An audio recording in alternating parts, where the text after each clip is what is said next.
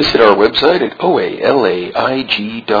where you'll find three separate speaker feeds having over 200 speaker files as well as forms for ordering CDs of these speakers and a place to donate to keep this special service going. I would now like to introduce our speaker for tonight, Ira.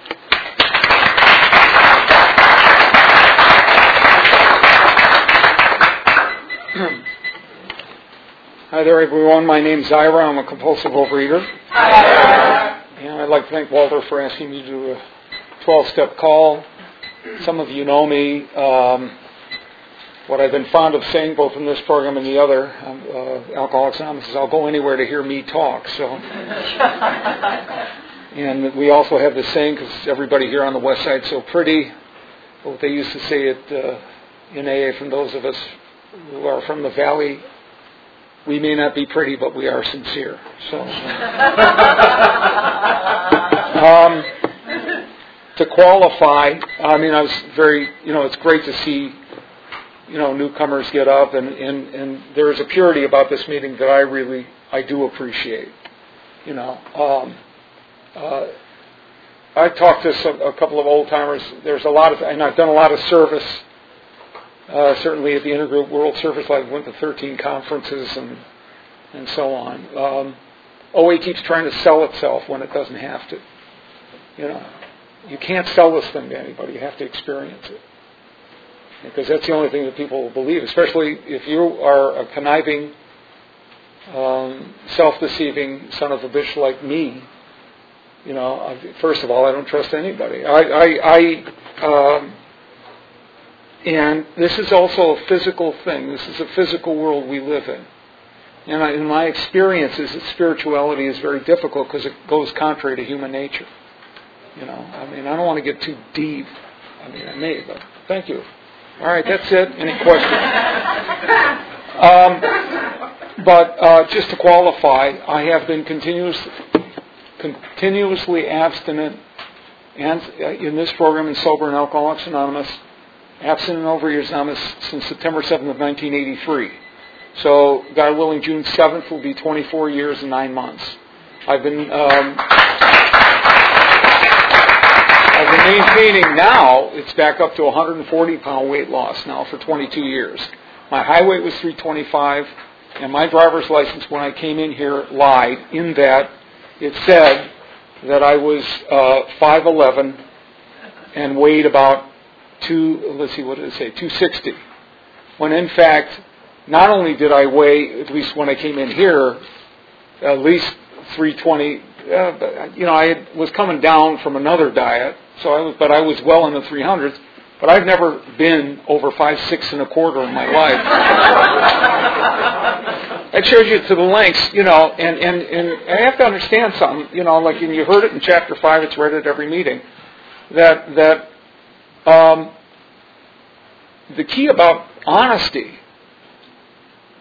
is, you know, like like my friend Ken, who I I, I tell somebody what I'm going to eat every day, and I still have my I've had the same sponsor, my spiritual advisor for 22 years, Marty, and and the the thing is is he says you know like if you're li- it's not that you're lying to me, it's you're lying to yourself. So I'm I'm going to tell you, uh, you know, and and you know, people are fond of quoting out of this book. I was told to read two pages of this book every day and reread it. I don't do it as religiously as I used to, but when you've gone through it 18, 19, 20 times like that, different stuff pops out at different times because it's, you know, there are certain things that come up. You know, in fact, I had somebody tell me, uh, one of my early sponsors, uh, you know, I had more than one. I was calling my, I call my food in every day. That's how I do it. Some people write it down, some people, you know, I mean, but I have to manifest this thing physically. It's not enough to say I'm powerless over food because if I'm going out and eating again, right, I'm denying my powerlessness. Because if I know that I can't eat, for instance, in my case, red meat, it's binge food for me. And I was, I was told, um, a long time ago, get a yellow piece of paper, write down in, in one column, put the foods that don't matter to you. You know, like I never started a binge on cucumbers. You know, crunchy as they are, I never started a binge on cucumbers. You know, not that all vegetables, but I mean, the more specific I was, the better it was for me. That's what I was told. In the second column, foods that I could eat, but that I needed to limit in some way or another, either the amount, the context in which I ate it, the place, you know, all that kind of stuff. So, for instance, I can have up to a half a chicken, but if I eat more than that, I start to think about it 10 days from now. You know. And then on the third column, which is the right column, the alcoholic foods, the foods for which one bite is one too many, a thousand is not enough. Sugar of any kind, candies. You know, I could take, I, I could go to See's Candy, you know, by, uh, and that, that was a relief because my thing was like big amounts of deli meat and you know, potatoes and all that. And, you know, to those people who say you shouldn't mention food, I don't understand. I'm a sober alcoholic. And what I relate to is somebody talking about, like, how they got drunk. And I say, yeah, that's me too. See, so how can you not mention food at Overeaters Anonymous? I don't understand that. Uh, in fact, in here, let, let, me see if I find the, uh, I can find the page. In here, in, um, let's see, uh, oh, Uh, is it, no, hang on one sec. Okay. Um, yeah. Uh, no, no, no, no. That's not what I'm. No, no. Yeah, the Eskimo thing. Yeah. Working with others. Yeah. It's somewhere ni- 90 something. Okay. Anyway, the point is, um, what it says here. I think it's at the end of that chapter, if I recall. Oh, yeah, here it is. Okay, it's on 101. We meet these condition, conditions every day, which is that people are drinking, eating, using, or whatever. An alcoholic or an overeater who cannot meet them still has an alcoholic or an overeating mind. There is something the matter with his or her spiritual status. His only chance for sobriety would be someplace like the Greenland ice cap, and even there, an Eskimo might turn up with a bottle of scotch or a, a pound of See's candy and ruin everything. Ask any woman or, you know, send her husband to distant places on the theory of escape. The point is, is that if you have to escape an overeater's anonymous from there, that's, that's what it's talking about. And, and, and so the idea that, and, and we get into this stuff in here of we can't have any crosstalk because we won't feel safe. Well, I'll tell you something. I'd rather feel unsafe and abstinent than safe and weigh 325 pounds. See, it's it's amazing how we're we're we the, the whole point, as I understand it, and I'm only sharing my experience, is to overcome these negative feelings that I have. I'll have them, but I remember hearing a speaker one time, a long time at a, at a PG meeting, who, who she, was, she had been sober a long time, and she said uh, the way she started her talk was, "Thank God I can walk the way I talk. Thank God I don't have to act the way I think." See, it's action, man. And what I was going to share with you is why I think, you know, that, um, and this is on page 20. It's one of my favorite quotes, and the reason I'm I'm I'm, I'm hoping, as this book is supposed to like make excel, uh, make you feel like you relate to this stuff, as many of us as possible, and that's why we use it so much because the book has no private agenda. Maybe I do, but the book doesn't. You know. Uh, let's see. Oh, it's 18. I'm sorry, not 20. Okay, this is and this is why I believe in this program there's so much difficulty with getting it. Now, i have been a member of both for a long time. I've done a lot of service in here for a long time. And what I've seen while AA has grown is OA has basically either stayed the same or gotten smaller. I know that in the Valley, uh, at its height in uh, the late 80s, we had 90 meetings. We're down to like less than 60. I think it's similar in LA. And I'm not, by the way, criticizing. I'm just saying for me, I'd love to see this thing growing. I think this is great. You know, but this is what it says, and I think this is, this speaks to it. It says highly competent. This is in the middle of 18. Highly competent psychiatrists who have dealt with us have found it sometimes impossible to persuade. I'm going to paraphrase with overeater to discuss his or her situation without reserve. In other words, honestly and openly. Strangely enough, wives, parents, and intimate friends usually find us even more unapproachable than do the psychiatrist and the doctor. By the way, this is true in meetings. You know. And now, generally when this book italicizes something, it's trying to make a point. It says, but the X problem overeater who has found this solution is properly armed with facts about himself can generally win, check this out, the entire confidence of another overeater in a few hours. Until such an understanding is reached, little or nothing can be accomplished. So it isn't how many meetings you go to. I, I hear people say, you know, and, and, and again, it's my opinion only. I, well, I've been in a program 20 years and I'm abstaining five days. And what I was taught in AA is, no, you haven't been in a program 20 years. You've been maybe going to meetings for 20 years. But going to meetings isn't doing the program. The program is in here. And it's hard. It's not easy. Because again, it goes against our nature. Um, my wife, who's now abstinent 15 years, she, she has a way of saying, you've got to fight for the right to be uncomfortable. If I pursue comfort, I'm dead. Because naturally, what's the thing that's going to make me listen? I had a rough time. Big steak in my case, cooked as little as possible. You know, um, you know, a huge amount of potatoes. Uh, you know, followed by a couple of uh, sevens and sevens. And in my case, after dinner, one became two, became four, became six, and then I woke up the next morning sweating. You know, so of course, I'll think that that's comfortable. And I think that what we worry about too much, this is, again, it's my opinion only. You know, um, uh, you don't have to worry about me thinking I'm God because, like, if I looked in the mirror and thought I was God, I'd laugh too. You know, so I mean, God is not a five foot six and a half Jewish guy with an attitude. You know, so, but any, anyway, uh, humor has come back. You know, and I understand that I use humor like sometimes to cover my own anxiety. You see, it's self-discovery, and I cannot do that if I'm eating because if I'm denying powerlessness, I'm also denying.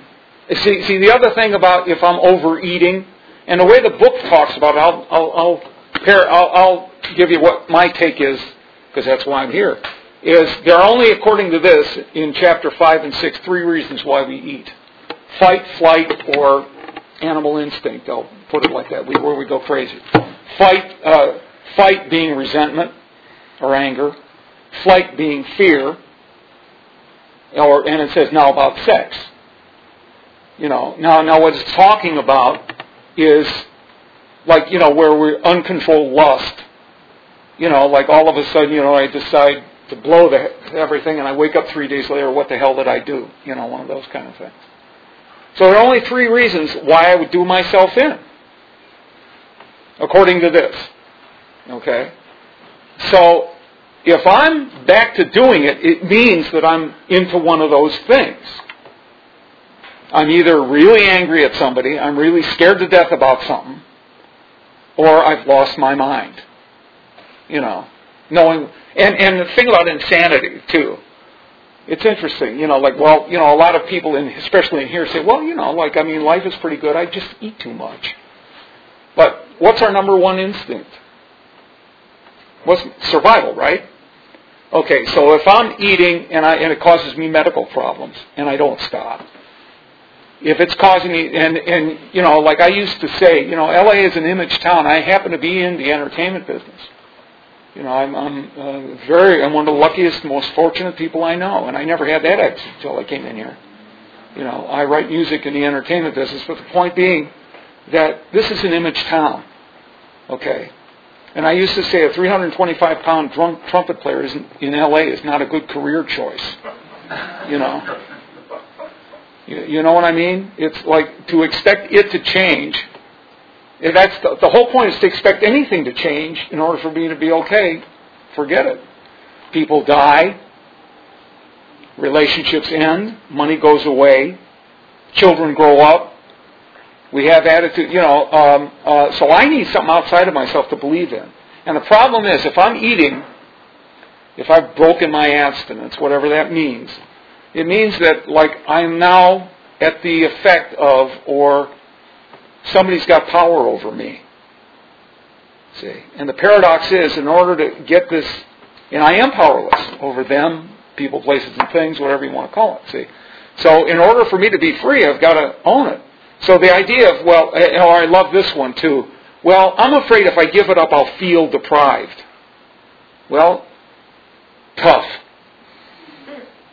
Tough. You know, they told me something in AA, and Walter may remember this from, you know, we've known a couple of alcoholics who were pretty tough guys, but uh, they told me there are two words that are going to be the toughest words you're ever going to hear, Ira, in sobriety. You know what they are? Grow up. You know, a lot of us like to think, and I'm, our, oh, yeah, that's true. I, my my sponsor was a music director, and I, like I say, I'm a music uh, a composer, arranger. I do a lot of different stuff, and and it's been great. And by the way, this too shall pass. You know, because it all does. You know. Um, uh, but he said, "Oh yeah, our, Ira, you're an artiste with an accent grave on the e." He says, "All that means is you can't hold down a day job." You know, he was right. he told me something else too. The only people who start on top are grave diggers. You know. Uh, there's there's a whole bunch of stuff. See see, and you remember the stuff. But you know the one that I don't hear, and we we used to I used to hear it a lot in here. That really was important to me that I never hear anymore is it was a slogan that said, Overeaters Anonymous will love you until you learn to love yourself. And true love is not based on, on people pleasing. True love is, and, and a speaker said this, I love you, what you think of me doesn't matter. It's wanting you to win regardless of what you think of me. And I think sometimes, like with the birthday party, I mean, I, I, I respect it, but I think there's a lot of selling that we, that, you know, look how big this meeting is. It's great. Everybody throws in, like, out of gratitude for the seventh tradition, you covered your rent. If people have some more gratitude, they'll be able, you'll be able to send stuff to, to the intergroup office, right? If meetings did that, you wouldn't have to worry about a birthday, right? So, so, so it's like it's it's in each of each of us, and and it's never over because my life is never over. You know, you know, it's gotten bigger and bigger. You know, one way to look at it is like this: when I first came to LA, and I'm from Detroit originally, so all of you were wearing Celtics stuff. Um, my growth is is I'm not giving you the finger. So, so and not only that, my wife, uh, she likes. To, we went out to Sandman Well. She likes the slot machines, and it's got a sports bar, right? And all over the TV yesterday, man, it's like they're replaying the entire game, and I knew that they lost. You know, so it was very. So not only did I not overeat, but I didn't lose my temper. I didn't, you know. I mean, that stuff is important because it's not just about not overeating. You know, I mean. Uh, it's about not for me not being a dry drunk too. You know, because that's that's what dieting was for me. The minute I give up the food, my personality changes. You know, and and so it's about and that's what serenity is, by the way. Serenity is not oh geez there was a nine point earthquake. I like the wave. You know, that's not that's not that's not serenity. Serenity is you know what, that was a major disaster. I better check and make sure everybody's okay. Instead of, oh my God, what am I going to do? What, am I, what happened to my, you know. It's like, in other words, serenity is taking care of what I need to take care of. You know, one step at a time, what's in front of me. And what's been real helpful for me is, is, is one day at a time. And, and here's another thing. It's very interesting. I've been in meetings all over the world. Um, and Southern California is the only place I know where we clap for everything you know. Hey, I have five fing- I have four fingers. Hey, great. I only killed 14 people today. Yeah, yeah. It's uh, that's an Al-Anon thing. You only kill 14 people, leave them alone. You know. Um, um, but we forget why we're clapping. You know, we forget why why we're reading. It's not the achievement of somebody. It's that we're, we're affirming that the program works. When somebody takes a chip, it's, it's, it's a reaffirmation that the program in somebody's life worked for 60 days. That's what birthdays are about. So when somebody gets up, and in fact, I had talks with my sponsor, and I, I, this I don't understand either. And I'm, and I'm, again, I'm just, listen, I'm a lot more tolerant than I used to be.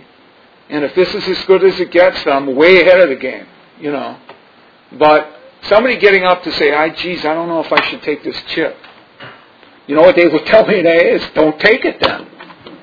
Because if you can't inspire somebody, why are you getting up there? And here's why we have to inspire somebody. And I'll get back to the physical reason of this, the ingenuity of the program. Is, you know, my wife is very, and she's very highly successful, very motivated, smart lady. And she is, she likes to think of herself as being multitasked. And I, I can't do that. You know, I mean, I, I can't screw in a light bulb either. But it doesn't make me a bad person. It just makes me a klutz. But um, um, you cannot think of two things at the same time. What happens is you can think of one thing to another very quickly. But these guys figured this out.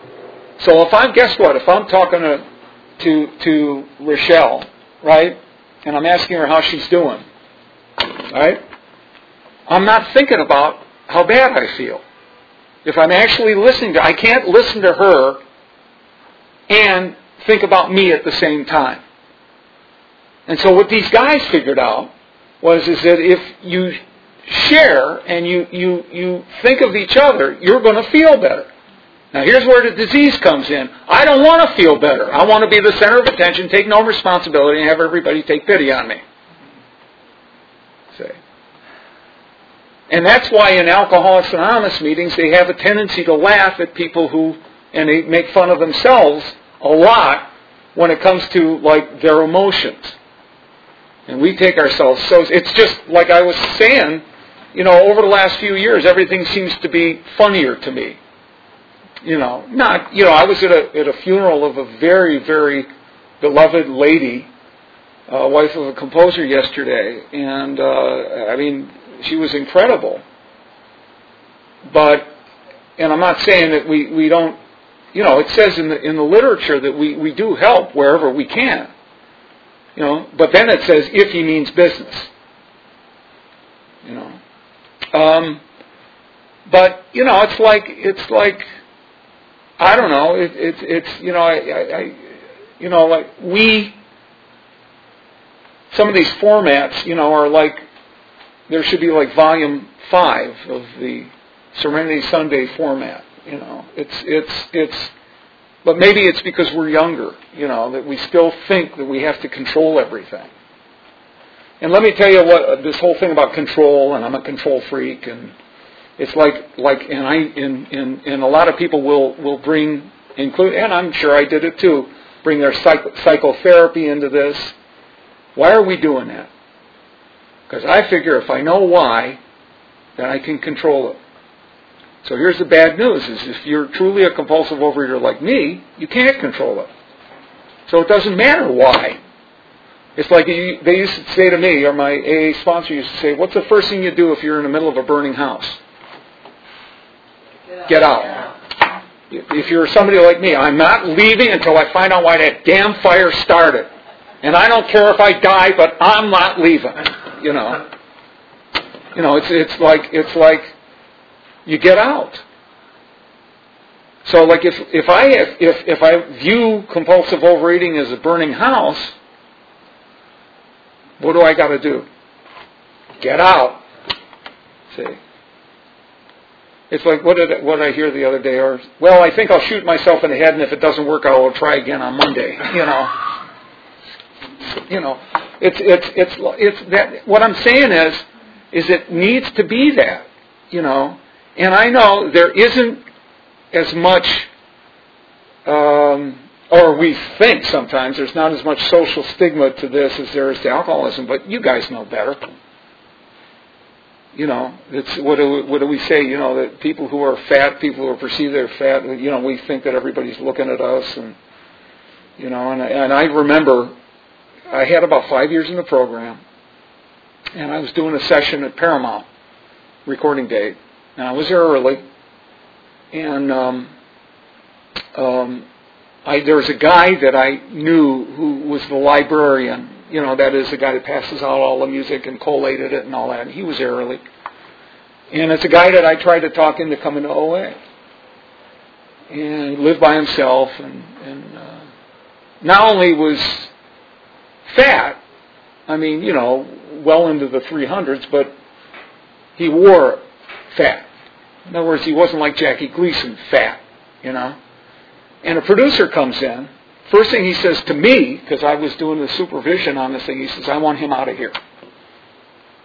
I said, What do you mean? He says, I want him out of here.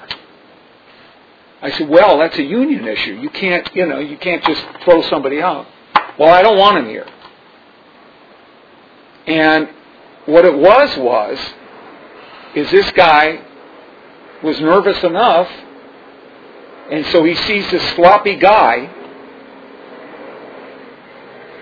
passing out music, and he was afraid that that was going to cost him. What I'm saying is, I couldn't get into like, well, I'm a member of Overeaters Anonymous, and you have to treat this guy with dignity and all that. But like, I, you know, we we we worked it out. But here's the thing: is the guy never knew. Now he didn't have to leave, but that really happened. And do you think that the guy who to to whom it happened you know, maybe if he had not been in the disease, maybe he'd been more aware of his appearance. You know. Uh, my belief is, and like I say, I've, I'm successful in the entertainment business. Ninety percent of all of it is how you deal with people, and my feeling is the steps learn help me to learn about me. The traditions help me to learn about how to deal with people. So you know, sometimes we we have a tendency to to like blow away the traditions or, or um, you know, not take them as seriously because we're so, I, at least I'm self-centered. What about me? You know, enough about me. Tell me what you think of me. You know, that kind of thing. But the traditions are important. You know, and including the first one. Uh, you know, it's just our common welfare comes first. Our recovery depends on our unity. And uh, I'll give you an example. This is my thinking about this stuff, and it's helped me. And I and and lately, you know, I'm not involved with intergroup stuff like I used to be or World Service, and it's good. It's time for other people to make the mistakes that I made. You know, in fact, Len said to me one time, he says, I, you know, we were talking about it. He says, they're never going to do it right. You know, we were talking about it. And you're right, you guys are never going to do it right, you know. But this, I love this meeting. You know, I, mean, I wish I could get here. I'm, I live in uh, Calabasas, and um, you know, generally my wife and I are so busy that weekends I'm secretary of a meeting that happens at 2.30 in the afternoon on Saturdays. And um, I'll, I'll tell you something else. You never know how this stuff um, is going to work. Um, two years ago, I figured my career in the movie business is over. I'll take my pension. My, my career now is, I'm going to be 60 years old my next birthday. I've done more all, over all-nighters in the last two years than I had done in the previous 20. And um, I don't know if you guys remember, um, about a year ago in southeastern Alabama, there was a tornado that smacked into a high school, killed about eight people. Five of them who were music students, because it hit right where the rehearsal stuff. Anyway, unbeknownst to me, and here you do your work, you know, you see this, you never know, right? Unbeknownst to me, the guy who was in charge of wind music at the University of Alabama knew my stuff, which has all been since OA, right? And and he called me. He said, "We want to hire you to do a memorial piece." Um, so I said, thinking, uh, "Geez, I've never been to Alabama. They're going to give me a free trip to Alabama. You know, I've never been. It'd be interesting. You know." And uh, of course, then they thought my coming to Alabama was was you know because I and the truth was it was really I, I told them I couldn't do a piece abstractly like that. That's such a riveting thing, you know. I mean, eight kids die, you know, and all that. So I, I wrote a piece, and um, uh, it was premiered a year to the day uh, at the right in a church that adjoined the school, which has been razed.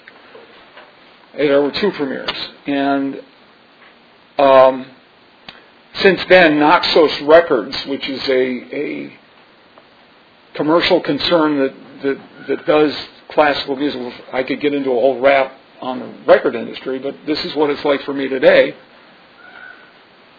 Um, is doing an album of three classical pieces that I wrote for commercial in the first quarter of next year. Uh, the University of Alabama Wind Ensemble and their singers, because it was for singers, um, spent 25 hours recording my music. We're going to mix it out here. I just did some stuff for Disneyland Tokyo. And they love what I've been doing. And like I say, this stuff will all pass. And I'm not saying it's because of my wonderfulness, but I'll tell you, I always had the chops. But what I never knew how to do was to relate to people. Because, you know, it took me five years with my weight down at goal weight to not feel clumsy walking around. Like I was still 325. You know, um, it's taken all this time and constant sponsorship and all the mistakes to learn that you're just a human being in a world, but that's a fine thing to be. You know, that it's okay to just be me. See, um, so when I say our common welfare comes first, you see, I guess every everybody's on a path. And the way my sponsor Marty says it, he says the word is is path, not paths. In chapter five, thoroughly followed our path. He said, but the pace you take it is up to you and your higher power, and nobody else. So when I heard, for instance, I got angry because as a, an overeater and an alcoholic, one thing I've I perfected to an art is the art of being offended, um, um, and self-righteous too, you know. But when I heard about this idea of high-end, what I got five minutes? Okay, I'm going to cut it off and then we'll get a couple questions. When I heard about this idea of high-end gifts to try and get people, you know, into the, I, I really was strongly opposed to that because here's the deal if it's all literature and stuff like that, you know, we have varying people, uh, people of varying incomes and abilities to, to participate.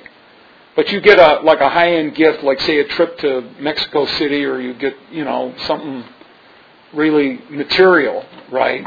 It may be attractive, but like if I'm, I do well, and I'll have a tendency to want to buy. Being a typical, you know, one definition of an addict is one. If one is good, 36 will be fabulous, you know. Um, and if I have that, I'll want to buy 100 tickets.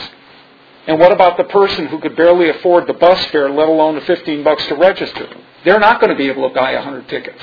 So you've then divided Overeaters Anonymous into two, two groups. And that, that really doesn't help our unity because it creates resentment. So that's why I'm against I'm, I mean, I'm against stuff I'm for a lot. I'm for OA. And, I, and things that I think take us away from OA. But my growth is, is that, you know, let it happen. It's going to work out. So that's what I have to share. Uh, we got a few minutes for questions. Thanks for letting me share. And, uh, I hope I hope somebody got something out of it. And at least what I know is I got another couple hours of abstinence. So you know uh, one day at a time. Does anybody have anything they'd like to ask or comment on? Yes, sir. Thank you very much, Ira. Ira, how does your higher power relate to your uh, your religion as you were growing up? Were you able to put those together? Or? Yes, yes. I, I have my spiritual journey has been all with the 11th step. I, I, I chanted Nam-myoho Renge Kyo. I had a Gohonzon for five years. I went to the mystic part of my religion, Judaism. When I grew up, my dad was a very angry man, had come back from the war with some really scarred experiences, and I identified being Jewish with him, and I hated him. And so what's happened is is that um, it's come full circle. But I got into the mystic part of it, you know, Kabbalah, and, and studied that, and, and it's all part of the 11th step. But the neat thing about OA is, and what you guys taught me is, is that there is no there doesn't need to be uh, an, an intermediary between me and God. or me and whatever the universe is. It's my actions. It's not what like my rabbi necessarily says or doesn't say or pre or any of that stuff because they're just human beings. And and so that helped. For instance, uh, and the last thing I'll say about it, uh, we were doing my favorite prayer is the first one I hear, heard in here, and that's the Our Father to end a meeting because I you know that's historically like I love that. And we were at a morning meeting in in Reseda, and a Jewish apparently an Orthodox Jewish lady, said after, and, and they asked me to, to, lead, to pick a prayer, so I did. She said, "How?" She says, "How can you be Jewish and say the Our Father?" And I said, "This Jew does, because I understand what Our Father means. You know, it's not." You know, this idea that it's a Christian. It's, it's the point. I'm not going to argue the point. I'm just saying it's, it's the sentiment that counts. It's the, the consciousness that counts, not like, I mean, you, you know, we could get real literal. So it's worked to make me, I think, more. I was in an Episcopal funeral yesterday and was able to relate to it because of these principles here. So we got a couple of minutes. Yes? Ira, could you say a little bit more about those two words, growing up, grow up? What do you need to know? no, you know what it means is taking responsibility.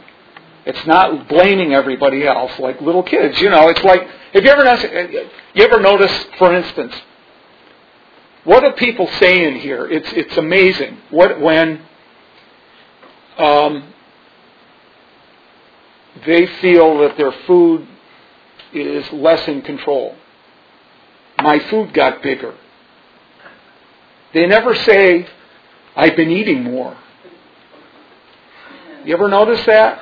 People will say, my food, it's like a little kid tries to go up to the shelf and, and gets the cookie and the jar fell and mom comes in and says, what happened? She says, it fell. you know? That's what growing up is. It's, it's like, it's like, you can it's, it's like the same thing we talked about. Well, I've, I've been in a program and I've just been abstaining, you know, I've been in a program 45 years and I'm abstaining three days. You know, and, and, and I have to understand something. People who might get angry at that, it's, be, it's all ego stuff. Every negative thought I have comes from ego. Every thought. That, uh, geez, uh, you don't like me. You know, and, and, and part of growing up is to understand that not everybody's going to like me. And it doesn't matter if my be- I am not responsible, for instance, today, how for how anybody how anybody feels in here. What I am responsible for is my behavior. You know, like I know this is being taped, and I'm fond of four-letter words as much as the next person. However, it I, I if I'm representing Overeaters Anonymous, it's a good idea you know, uh, what am I trying to show you how, how masculine I am by showing, showing how salty my language can get? That if I'm going to be taped, that it's a good idea to remember that there are people who are who might listen to this who that who that might make uncomfortable, and I am conscious of it. Now the growth is is that I'm less conscious of it.